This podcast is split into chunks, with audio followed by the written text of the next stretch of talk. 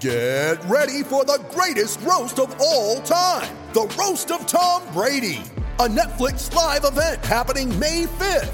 Hosted by Kevin Hart, the seven time world champion gets his cleats held to the fire by famous friends and frenemies on an unforgettable night where everything is fair game. Tune in on May 5th at 5 p.m. Pacific time for the Roast of Tom Brady, live only on Netflix. It's only a kick, a jump, a block. It's only a serve. It's only a tackle, a run. It's only for the fans. After all, it's only pressure. You got this. Adidas. Seth Stohs is with us from uh, Twins Daily. He is their Twins minor league expert, and this is our annual minor league update with Seth when he's uh, down here spending his week in spring training. Uh, Seth, the uh, we have a new minor league director, 27 year old kid, Jeremy Zoll. What's your read on him? Have you had a good conversation with him? I've had two conversations with him and, and I've enjoyed both. Uh, he definitely seems to have a lot of energy. He seems to be really excited about the job, and he's always on his phone. what are the new ideas? What new ideas are they bringing? Uh, do you that that uh, obviously they're permeating the rest of the uh, system, and much of the analytics they're doing is focused on the minor leagues. But what what do you see different? The biggest things are, uh, you know, I just think there's a lot more coordinators, there's a lot more coaches around, there's a lot more activity, um, but also there's a lot more technology. Uh, for instance, I watched a couple of guys throw a bullpen yesterday, and there's a machine there, and a coach was on an iPad, and e- between every pitch, they'd go over the data with the pitchers. So really, I've never seen that. That was a little bit much. So what are they? They're looking at spin rate right I, then I and stuff. Spin rate and, and uh, drop and things like that. Wow, and uh, you know what? I was in uh, Detroit earlier this year, Lake uh, Lakeland. I went up there, and uh, I was watching Chris Bosio work. Now he's working with the major league pitchers, but it everything was explained. You know, like okay. Uh, I uh, can't remember who was pitching. Right, Mike Fulmer was pitching. Michael Fulmer was pitching. He says, "Okay, he's going to throw you a bigger breaking ball, and he's going to throw you during the regular season to the catcher." He says, "But we're working on him to throw a bigger breaking ball, and everything is uh, everything is thought out, and, and, that's kind of what you're seeing over there. Yeah, I mean it's all about spin rate it seems, and, and not only on breaking pitches but on fastballs because you know the more spin, the more apparent uh, little run on it. Like yeah, and uh, it is uh, so. I mean, Brad Steil ran it over there for years and had an assistant or two. How many? How many guys is Zoll consulting with when he's running around back there? I mean, how many guys does he have working for him now? I mean, there's a hitting coordinator, there's a new pitching coordinator, there's an assistant pitching coordinator, and this year they brought in a catcher coordinator, yes. which they'd never had before. And it does seem like there's a lot of people with cameras and with iPads and uh, just observing. There's there's got to be a dozen guys out there at all times. Do you see it? Uh, to me, when I watch the Twins go through their workouts it's what I saw 40 years ago. You know, I mean, they're the the you take BP and guys are doing this, but do you see while they're just doing their workouts, or is it just all pitching effects you see mostly? That, to me, that's where you see it the most. Uh, the rest is, you know, ground balls are ground balls, and, yes. fly balls are fly balls. Yes. Situations are situations, PFPs, all of that. Um, they do seem to have a lot of competitions, which I think they've had in the past, but it does look like they're trying to encourage these people, not only their kids, you know, but to, to enjoy what they're doing at work. So, uh, Royce Lewis, uh, the number one from last year, uh, got off to a great start, but he's probably going to open in Cedar Rapids, right? I would think so. Right now he's with the Fort Myers work group, but that's still they, being they managed haven't by Toby moved down. Gardenhire. Yeah, yeah right. that whole group is a lot of talent, and I would think he spends at least a half a season there. I saw him and Kirilloff over there the other day, and unfortunately for them, they ran into Brendan McKay, who was pitching for Tampa, college kid, Louisville. What was he, fourth overall, something like Yeah, that? And right. the Twins uh, allegedly negotiated with him before they took Royce Lewis, uh, but they were overmatched by him. But uh, where do you? A, a, couple of years ago, I thought they were really in. Once once they started calling up Polanco and Sano and uh, Kepler and that group, that there was really a gap uh, that of prospects there in Double A and Triple A. Where where are they as far as top level prospects who might be here within a year? Well, I think it, it, in that terms, there's a few guys. Uh, offensively, you've got LaMonte Wade and Nick yeah. Gordon, both who had good spring trainings with the big league club.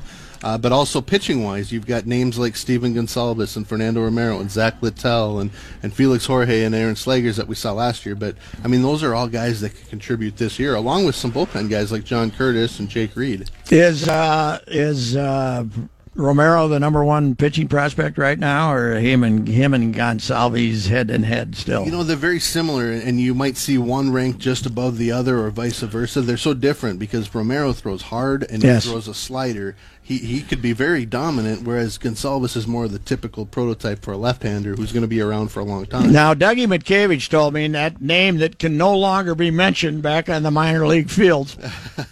But he told me that Gonsalves' number one problem is he didn't like to challenge people. He was he was messing around, too many three two counts and stuff like that. I wonder if they're going to, uh, you know, they they probably could come at a kid like that with enough data now to say go after people. Romero, uh, we we had him up in uh, in uh, Port Charlotte pitching against the Rays.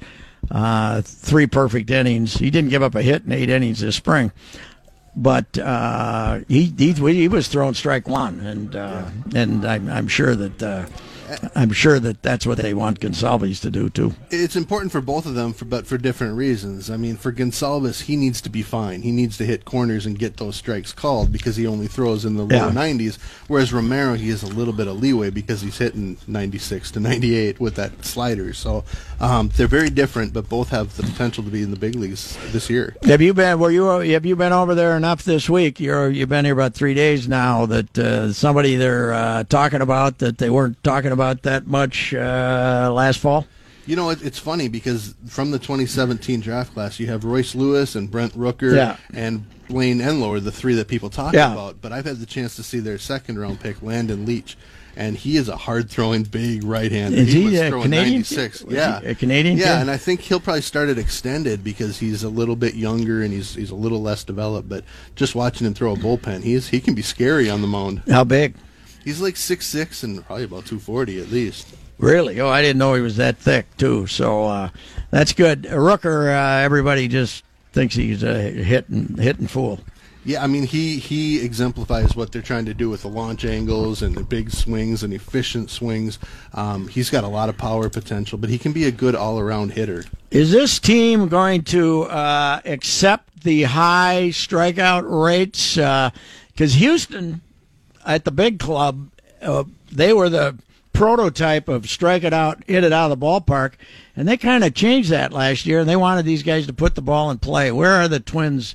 headed as a as a hitting philosophy do you think yeah it really seems like the tr- three true outcomes strikeout walk or home run were kind of a philosophy for a lot of teams but i think we are trying to see hitters cut down on strikeouts and just make uh, more competitive at bats yeah and uh, that that I hope so because I I people always say well a strikeout's an out. Yeah except if there's a guy in first base and you might not have advanced them and uh, you know that you don't you never advance a runner with a strikeout and advancing runners is why we you play baseball to advance runners. Now tell me about uh, uh, the uh, the they didn't really change an outsider. They didn't really bring in an outsider to be a uh, Joel Skinner. They brought in for AAA because Mike Quade didn't want to do it. But down on the uh, when when they got rid of Mientkiewicz, they just promoted everybody else, right? Yeah, Tommy Watkins moved up to Cedar Rapids, and Toby Gardenhire was promoted from the Gulf Coast League up to Cedar Rapids. Ramon Borrego was at the GCL; he moved up to Fort Myers. Um, you know, but other than that, there are not a, a lot of new coaches uh, with from from different areas in the system, and including some former players like Luis Rodriguez and yes. Javier Valentin's been around for a little while, um, but they are getting new voices in there as well. And it's uh, there. There are, as you say, you go back there, you see so many more people than you saw before. So uh, AAA is last year they went through 41 pitchers. Uh, Stu Cliburn told me 41 pitchers last last year, and I I I would think now with Odorizzi and Lynn and Gibby looking better and uh, Berrios. And no matter what happens with that fifth starter, there's no way they're going to have 17 starting pitchers this year. if if they do, something's gone terribly wrong. Seth, uh, uh, Cliburn told me that last year they would be in the sixth or seventh inning, and they'd get a call say, "Don't use Wimmers and Rucinski because we might." If Need something, if, yeah, we're an hour. There, Rochester's playing an hour before the Twins, and if things go wrong, we might have to call one of those guys up. How are the minor leagues, especially AAA, functioning now when uh, they you can't keep up with the they, they they have so many you get all the double headers they have so many uh, bullpen games how do they how do they maintain a level of competitiveness it's, it's hard, but I think it's happening with a lot of teams. And, and there's the taxi squad as guys are moving up yeah. and down, but they always seem to keep a guy or two on the quote unquote disabled list um, just in case of those types of situations. A guy like uh, Omar Bencomo, I think he's a 30 year old minor league veteran that they just kind of keep on DLs and have him ready to go wherever they're yeah, needed. Yeah, they, that, they, they did that with Nate Hansen a couple of years ago, and he, pretty much just quit and went and played with the St. Paul Saints because he got sick of it. And when you look at that Astudillo, uh, the catcher here, they did that to him last year at Reno. They put him on the seven day DL seven different times. Wow. So I mean, doesn't what's minor league baseball say about that? This is well, uh, I, this isn't kosher, is it? No, and it's an unfortunate reality because everyone understands that getting players to the big leagues is the big thing, but you know they're all limited in, in roster size. I think AAA is 24 and uh, AA is 24, and, and I think 25 at the lower levels. So there's only a certain number of players that can be on the roster at any time. Where uh, where where are most of the big picture Raiders putting the Twins minor league system right now? Mid mid range or a little below that? Yeah, I think last year they fell because, like you said, so many guys had graduated to the big leagues. They had probably fallen into the bottom half. I would think they're in the top third, maybe the uh, seven to ten range. Uh, they've got a lot of offense in the lower levels, and like I said, the, a lot of the pitching talent is in the upper levels. What uh, what young uh, Latin American kid uh, that was uh, like Gulf Coast League or somewhere is really a kid on the rise that we maybe haven't heard a lot about? The, the name that keeps coming up is Brusdar Graterol, and he had uh, Tommy John surgery after just nine innings in the Dominican Summer League. He came back last year in instructional league, and he was throwing 100 miles an hour, and, and he's a starter. So I mean, he's got a chance. Uh, he's very young. I think he's still 19, but he's the name that's popped up a lot. And he'll be in the Gulf Coast League again this year. No, probably? in fact, last year he moved up to Elizabeth, and I'd expect him to start it extended due to the innings, but I think he'll get up to Cedar. Did they give him some money to sign him, or he was not? He was uh, less than six six figures uh, signing bonus. Really? Well, well, uh, I know they uh, they they're uh, the Dominican thing, uh, the, the the new facility over there. They they really like Fred Guerrero a lot, and uh, they expect to they expect that thing to start cranking out players. What's interesting is the Venezuelan thing. They basically take these kids to Cartagena, Colombia how bad is Venezuela when Colombia is safer? That's what I want to know. yeah, I don't know if I should really speak on that, but I mean they've done well in Venezuela the last few years. They've been they've they've definitely made more of a focus on on Latin America and signing guys from all over. Yes. Uh, what? Uh, give me a couple other names to watch. Um, you know, I mean, uh, uh, at Cedar Rapids, Akil Baddoo was a second round pick. oh yeah, I saw him hit it over there um, the other day. Man, he's he's the power speed combination from Georgia. We've heard that before. Uh, Jose Miranda from Puerto Rico. Um, is he know, a strikeout or a home run guy or no? Is no, he, I think know, he's got the ability to be an all around hitter. Um, he he had a good season with a little power at Elizabeth. What are they happy with the Wander Javier's progress? I think they're happy with where he's at. I know he's battling a shoulder thing right now, so uh, he's not swinging. But I mean, he can hit, and he should be in Cedar Rapids. It's just going to be interesting to see how shortstop innings are split between Wander Javier and Royce Lewis. Uh, if they're both there, if yeah. they're both, is there, Javier yeah. going to be a third baseman? Um, I think more people think that Javier has the chance, a better chance to stay at shortstop than Royce Lewis. A lot of people really? think Lewis might end up in center field, but to me, and when they're 19 and 18, it's too early. Yeah, there's no sense in moving. But what you find out is uh, you never have enough shortstops. You know, I mean, you you keep signing shortstops. You can, if you can play shortstop, you can you can be moved. And it's weird. I mean, people will always say, "How is this going to pan out?" Well, it always seems to work itself out. Uh, they, they traded Jermaine Palacios for Jake Odorizzi, and you know things happen, injuries, or, or Nick Gordon may may not move to second base. They've got some depth at shortstop, which is a good thing. And uh, how's Twins Daily doing? Twins Daily's doing well. It's busy this time of year. Spring training's always fun. Uh, and uh, people are excited about this team, and, and for good reason. Well, uh, it uh, they they everybody around here is kind of hanging loose, seeing what the Sano uh, re- uh, situation, how that's going to resolve itself. Uh, they would it would not be favorable to start the uh, regular season without your shortstop or third baseman, but uh, we'll, we'll see here in the next couple of days, I guess. Yeah, I think a lineup looks a little different with Miguel Sano and Jorge Polanco in it than it would with Eduardo Escobar and Ehire Adrianza. That's right. All right, hey Seth, thanks for uh, stopping by. And uh, how how long before you get to go back to beautiful War Road? I'm looking forward to getting back there on Sunday. Okay, well uh, you're going to miss the snowstorm in the Twin Cities on so. Saturday then. All right, Seth Stohs, and you can read his coverage of uh, the minor leagues. He's on top of it at Twins Daily. We shall return. This is a ride with Racy.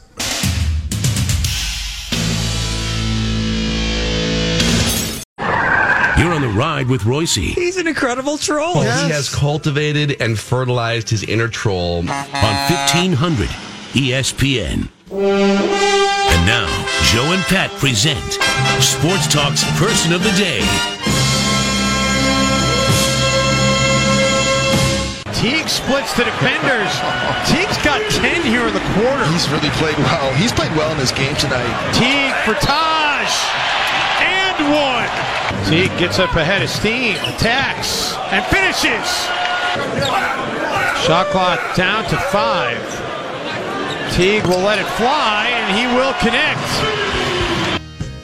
You are uh, perfecting your inner troll, Manny Hill, by Yes. selecting Jeff Teague as the sports person of the day. And and I especially left that last part of the highlight in there of Thibs screaming in the background purposely. yes. Yeah, yeah. Go get him. It is Go funny how when you watch a watch a Wolves game, as I was doing last night, you can clearly hear him Oh, screaming, e- especially when the the possession is on the Timberwolves side of the bench. Too. Yes, It's very yes. clear. And and oftentimes you you can especially really pick out exactly what he's saying because he'll want Taj Gibson or Gorgui Dieng to go up and set a screen for somebody for Teague or for Wiggins or somebody. You'll just hear, G, G, go get him. Yeah. Go get him, G. Taj, go get him. So let me ask you a question about Yes. Jeff Teague, and I know that uh, you are not. I always follow you on Twitter during Wolves games because I love the anti or the uh, the, the the pro Rubio crowd that agitates you. Yes. But let me ask you this question. this is why I've cut back on my tweeting during Wolves games. So basically, this turned into they acquired Teague, they traded Rubio, in which they got a first round pick. So Yep. everybody's going to connect City these pick. two forever. yep. That all being said, everything being equal, is the acquisition of Jeff Teague still viewed as a good move for the Wolves? I think so, yes, because I think he's overall. I mean, he's had some clunkers, and he's had some bad games, and and you know he, he'll get like the the game they lost in Atlanta a couple of months ago. He was terrible in his return against one of his former teams. Because he is a one dimensional player. Yes, he will. He doesn't really give you a lot defensively, but when he's when he's on like he was last night, twenty points, twelve assists, uh, four rebounds. He's he's really good, and and when he's good, he's he's attacking the basket more. He's making quick decisions. He's not over dribbling.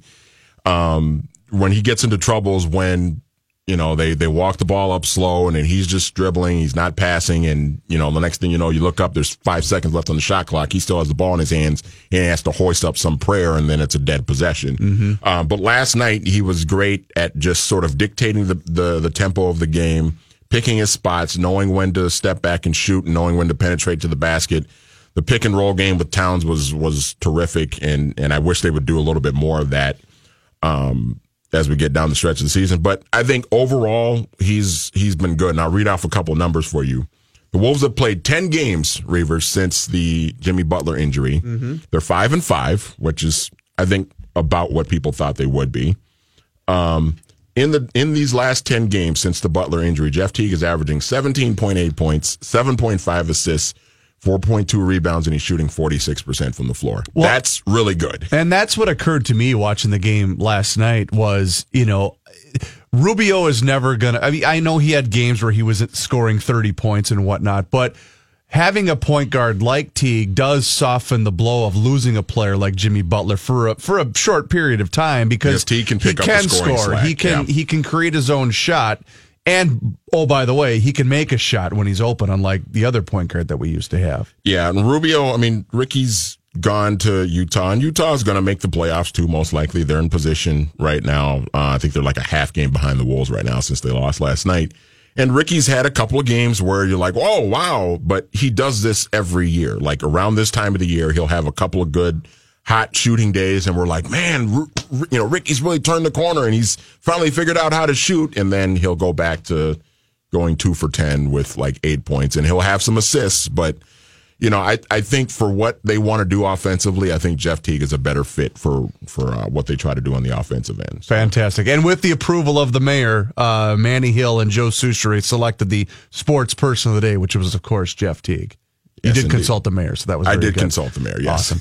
Uh, we're going to step aside a quick moment and come back with the hockey half hour with Jess Myers. You're listening to The Ride with Royce.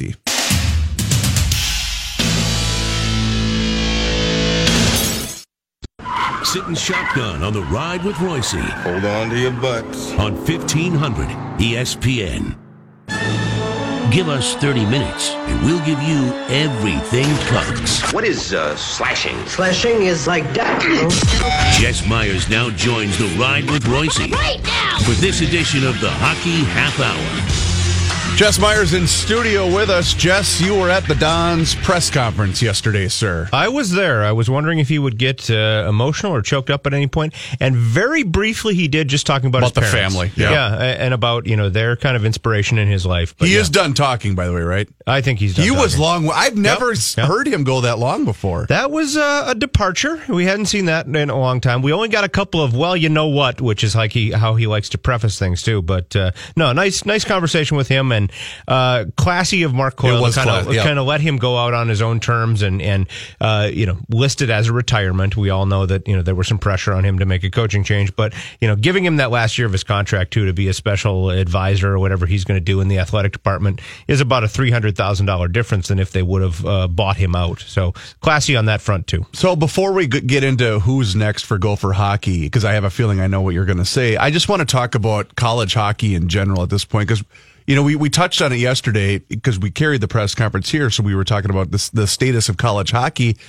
and I think the glory days are over, and I don't think we're getting back to filling up Mariucci Arena on Friday and Saturday night for home games. Or I said I was in Mankato when Mankato really first got going, and when the Gophers came to town, it was a big damn deal. Yeah. And I think when Mankato would go play the Gophers at the U of M, a few of us would put together a couple of bucks and make the trip to Minneapolis. Those days are over. We're not it. And I think the, the, the campus attraction is now gone because because so so much of it was regional that the kids that are going to the U of M, they're not going to make a road trip to Penn State to watch them play.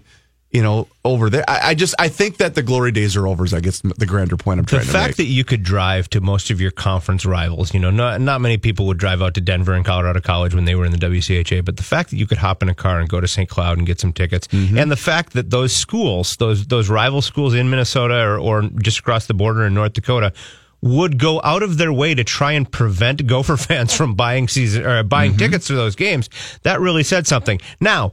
With that said, uh, I thought this was very telling. Don Lucia in his comments yesterday, you know, and he acknowledged you hear all this, and I'll call it what it is: whining. I miss the WCHA. Why can't we be in the WCHA again? Okay, number one, it's gone. Get over it. It's not going to happen. That one, that one, that puck crossed the line. It's not coming back. Number two, Don made this point.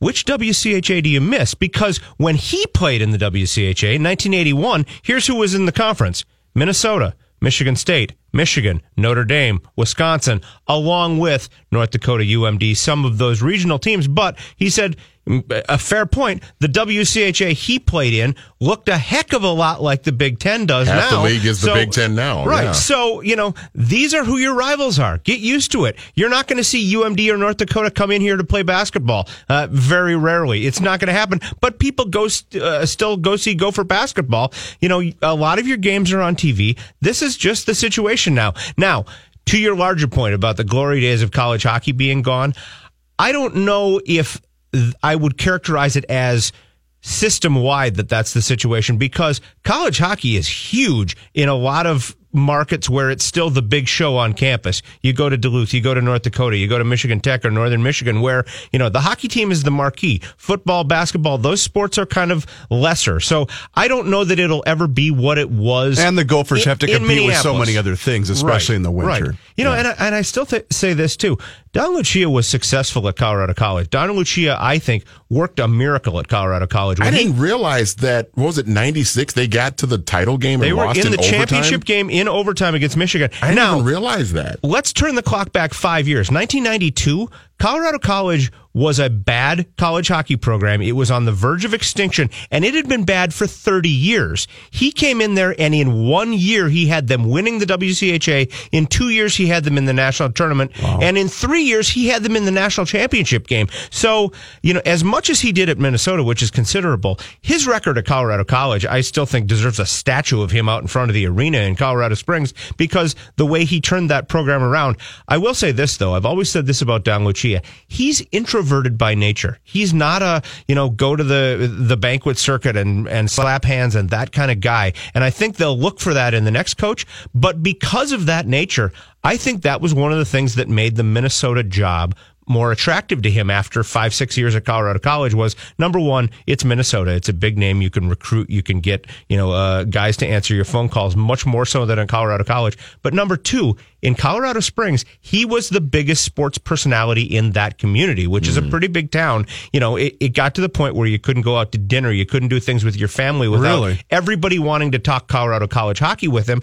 And here, you know, people know who Don Lucia is, but it's a much more anonymous atmosphere for a guy, you know, that can live much more of a life in the Twin Cities where, let's face it, Gopher hockey is seventh, maybe eighth on the pecking order as far as sports in this town. Um, you know, I think that was a factor for him. At some point, too, the university, because I, I was talking with Judd about this the other day, um, or yesterday actually, when when Lucia had announced uh, that he was stepping down, that the U they've got to find a way to lower some of these ticket prices Yes. for these games because it's Yes. it's ridiculous. I, I remember trying to go. I told this to Judd yesterday. I tried to go to a game a couple of years ago, and I think it was Notre Dame had came into Mariucci.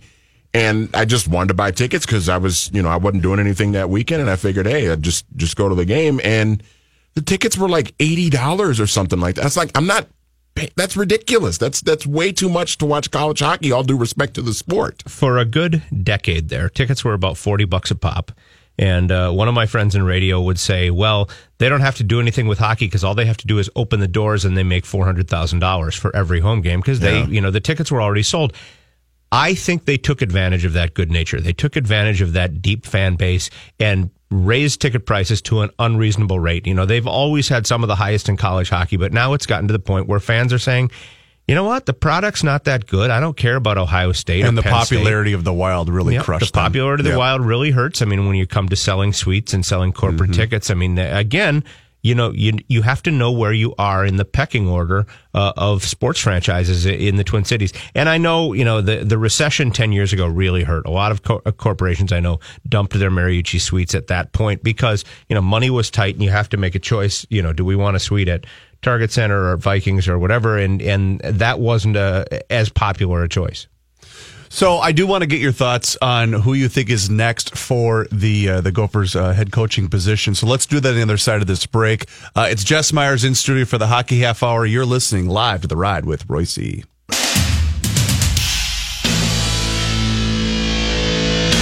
You're along for the ride with Royce. That is some boring radio, boy. I know. On 1500 ESPN. Getting you caught up on the weekend pucks. It's the Hockey Half Hour with Jess Myers. combination that requires the highest level of conditioning, speed, creativity. On the ride with Royce. Jess Myers in studio for the Hockey Half Hour. I know you covered this extensively yesterday. Is it uh, Bob Motzko, and the, uh, the leader in the clubhouse for the uh, next? Wi- Wild fans have spent all uh, the last month waiting for Boston University to get knocked out of the playoffs so Jordan Greenway can get here sooner. Right. They keep winning games.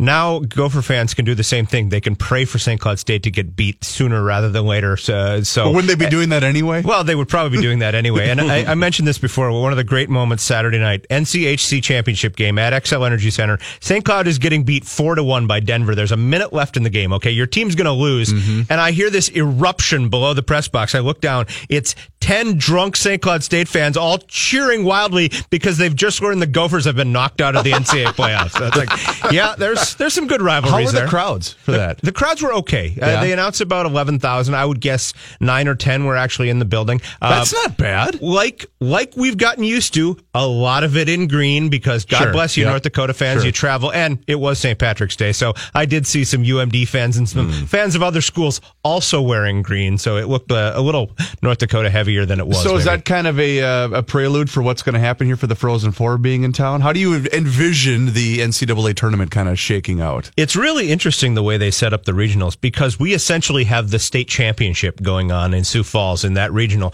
We've got Minnesota Duluth, my old school, playing your old school, the Mavs. We'll have to do Uh, a little wager well. A little, little friendly wager in When- game when one. is that game again? That Remind game me. is uh, Friday evening. Okay. And then the first game is St. Cloud State versus Air Force. So one way or another, we're going to have a great team coming out of that regional because it's either going to be one of the three Minnesota teams or it's going to be Frank Serratore and his Air Force Oh, team, who that's is right. the most entertaining coach, not only in college him. hockey. Love him. I- Yeah. I love him too. Probably, in, probably in hockey. So uh, that's the way that shakes out, and that'll that'll be very interesting to see who comes out of that because that will be more or less the home team in St. Paul um, among who gets here. If you had to handicap that one, who are you picking? I, I can't pick against St. Cloud State. They've just been so deep and so good all year. And, you know, Will Borgen went off, uh, their top defenseman went off to the Olympics. Didn't get to see the ice in the Olympics. So he basically got an all expense paid vacation to Pyeongchang and chill, back. yeah. But part of that was he came back healthy and rested and all of that, you know, and, and doesn't have to uh, worry about being banged up down the stretch. They're just a very solid team. Now, with that said, they've taken their lumps at Xcel Energy Center over the years. So I asked Bob Motzko flat out after they lost uh, uh, in the championship game, do you like playing in this building? He said, hey, I love this building. You know, yeah, we've had some rough losses there. They have, but they would love to get back here and kind of be the home two hours from campus. That's probably why he likes hour, it. Hour and a half from campus. And keep in mind history. The last two times the Frozen Four has been at Xcel Energy Center, the Gophers and the Bulldogs have won it. So we've got a tradition of a Minnesota team coming in here and winning a national championship in St. Paul. And they would certainly like to continue that, as would obviously the Mavericks and the Bulldogs. They would like to do that as well. And you'll be there chronicling the event as you are every year at the Frozen Four. This will be my 26th Frozen Four. Holy cow. 26 straight? Tw- not 26 straight. I Wow. missed I missed a couple here and there back when I was a poor college student and couldn't, you know, travel to Detroit and places like that. But no, this will be number 26 for me and kind of kind of fun to have a home one too. All right, so a couple of minutes left here in this particular segment. Uh, I was in attendance Monday night with my six year old son who was attending his very first hockey game. And because of all you hockey psychopaths, guess what I've developed? What have you developed? A six year old hockey psychopath. Nothing but good That's parenting all right he there. wants to talk God about now. It's but what's fun is Uh, Do you have him on skates yet? you know what? Uh, he he didn't like it at first, and this was over a year ago because it was the day we went out. It was brutally cold. It was an Yep, outdoor yep, rink, sure. but now he wants to get back into it, so that's great. But it was a fun game. Uh, I know the Kings had a little bit more urgency on their part, tor- especially towards the end there. But it was a fun game, and I I think we can finally relax. I think the Wild have not secured their playoff spot, but they're going to make. The They've got to play about 500 hockey here in the last nine games to be assured of a spot. Now, that's if nothing else breaks breaks right for them.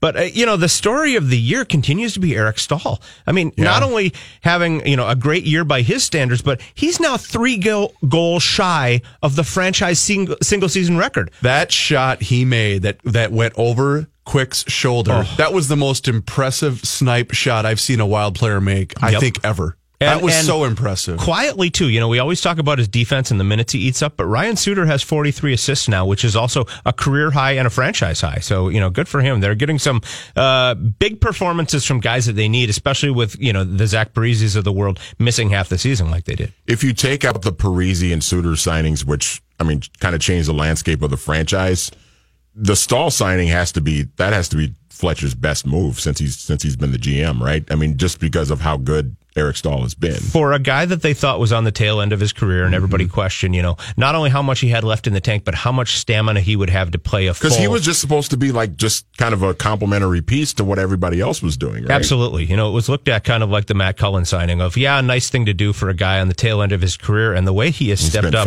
and, and the stamina he's had has just been incredible. I got to mention one more guy, too. And since we're talking NHL, Ryan Donato. How about this Monday and Tuesday for you? Rookie from Harvard signs with his hometown Cleveland Bruins on Monday, plays his first NHL game, gets a goal and two assists in his on. NHL debut, and Tuesday morning he's back at Harvard because he's still got class to go to. That's incredible. That's almost like the Blake Boeser story from last year when he, whenever his season ended, they they sent him right to the Xcel. He was Yep. in skates and then he scored a goal in his first game with Vancouver. So not a not a bad little debut debut for a Boston area kid to play for the Bruins. One bad uh, take that I uh, formed, they really missed Spurgeon Monday night. Yes. They really, mi- and you could notice it too on the back end because, God love him, Matt Dumba is what's going to end up costing them a playoff game because he's such a knucklehead on the ice. He's he's one of those guys where you you know every time he's on the ice something amazing is going Oh. to happen, either good or bad. Right. He's got that incredible slap shot. He's got so many offensive instincts, and he is such a defensive liability. It's just scary. Every He time he's does out there. play more responsibly though when he's paired with Suter. Yeah. at least Oh, I, yeah. that's just my ignorant opinion. And opinion. by the way, looking at the odds, you know, it's good that they're going to make the playoffs. Uh, still about a 50% chance that they play the Winnipeg Jets, which would be fantastic. But the odds are getting better that they could open against Vegas in round one. don't they want that? Don't they want that more than playing Winnipeg? I would definitely think you want to open against Vegas because uh, number one, you know, road trips to Vegas. You know, who doesn't like that? That's a better And- matchup for them. but him. no, yeah, number And- two, and they're just better. They're three and zero against Vegas this year, and you've got a Vegas franchise, obviously that's never been there before, versus a, a Wild team that's getting pretty good at getting to the playoffs. The other great news this week, speaking of the playoffs, Yeah. the Blackhawks, they're out, they're eliminated. Are they Finally, eliminated? first time in a decade we don't have to deal with Chicago in the playoffs. So but you do have to deal with Nashville. Nashville's the best team right now.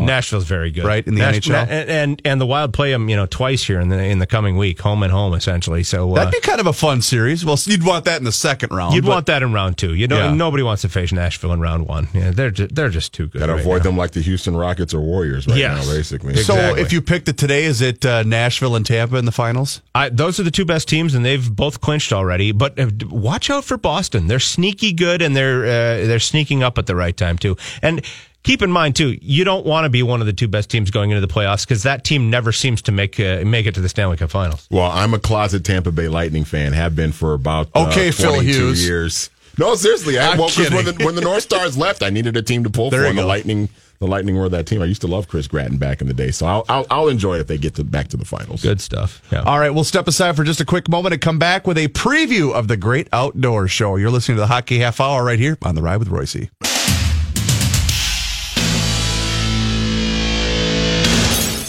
Sitting shotgun on the ride with Royce It's ugly and getting worse by the second. on E 1500 ESPN. What is coming up on the Great Outdoors, sir? I like spreading good news. Don't you like good news? We, Eh, it depends on the day. we we've got like none of it. We've we've got nothing. Uh, As a guy who just took two hours of phone calls about Donald Trump during Garage Logic, I welcome any news other than that. So yes. What's Donald Trump doing now? I haven't seen him since he had those books back in the 80s. What's coming up on the Great Okay. No, I'm just kidding. Um, we're going to talk about chronic wasting disease, which is a growing concern in Minnesota. It's uh, it's a big problem in Wisconsin. It's moving this way. It's it's a problem, growing problem now in southern Minnesota, and people are afraid it's going to keep moving north. It's a disease that that deer get that affects them and can Mm-hmm. wipe out deer herds. So we're going to talk about that a little bit. We got some bad news for Mille Lacs this week. It looks like I thought we had good news from Mille Lacs. it looks like it's going to be just catch and release on walleyes again Oh. this summer. So we're going to talk about. but uh, isn't that, still better than what the situation we were in last summer? Well, it's better than shutting it down altogether That's- that's as a what I mean. fishery, but Okay. you know, it still really affects the resort business there. And then, you know, I work over at the state capitol some. Uh, outdoors news is big over there because that's where the policy gets made. So we're going to have a friend Gary Botzek on. He's been a longtime lobbyist over there, working on conservation issues to talk about you know what it's like, uh, you know, lobbying and working on legislation that affects guys who hunt and fish and and you know families that want to get out and hike and all of that. Those are guys that just basically don't want to be home, right? Oh yeah, exactly. I mean, Garrison Keillor said this a long time ago. Fishing, he said, I don't think it's a big secret. It's a way to get away from women. Oh, you know, I, I forgot to ask you. So that's all coming up on the Great Outdoors. Yes. Uh, you didn't give me your lock for the. Uh, I know you gave me your St. Cloud coming out of that region, but you didn't give me a lock for the uh, NCAA tournament. Who you think's going to win it all? Watch out for Denver, man. Really? they- we we thought they would be uh, one of the great all time college hockey teams this year. They stumbled a little bit in the regular season, but man, they look good right now. They've Didn't got- they win it last year? They won it last year. They were in the Frozen Four two years ago. Yeah, they beat my Bulldogs in the championship right. game last year. That's right. And uh, as, as much as I hated to see that, the best team won, and, and they're really good this year again. Fantastic. Thanks, Jess. Uh, more of that coming up on the Great Outdoors Show right after these this top of the hour break. If you missed any portion of the ride with Royce, check out the podcast that Manny is working on furiously right now at 1500ESPN.com. Patrick will be back tomorrow. Until then. Hi, this is Chris Howard, host of Plugged In with Chris Howard. The College Football Playoff Committee made their decision on Sunday, and as much as I loathe the idea of Ohio State losing their way into the College Football Playoff, I 100% agree with OSU making it in over Bama. Nick Saban citing some hypothetical point spreads to prove his point that the Tide deserve a spot in the college football playoffs holds little substance when you consider Bama's best win is over Texas. No, the committee got it right. TCU had a great season with far more ranked wins than Bama and didn't deserve to lose their spot after playing a surging Kansas State in a championship game. And Ohio State, while not playing some of their best ball later in the season, was still 12 0 until they came face to face with my Wolverines. While the college football playoff system isn't nowhere near as good as it could be, it's better than what we had. And in a few years, it will be better for all of college football. Hi, this is Chris Howard, host of Plugged In with Chris Howard. Get the latest odds and trends for every professional and amateur league out there. From football to basketball to soccer and esports, we've got it all at betonline.net. And if you love sports podcasts, you can find those at BetOnline as well. And don't forget BetOnline for the NHL, MMA, boxing, and golf. Head to the website today or use your mobile device to learn more. BetOnline, where the game starts.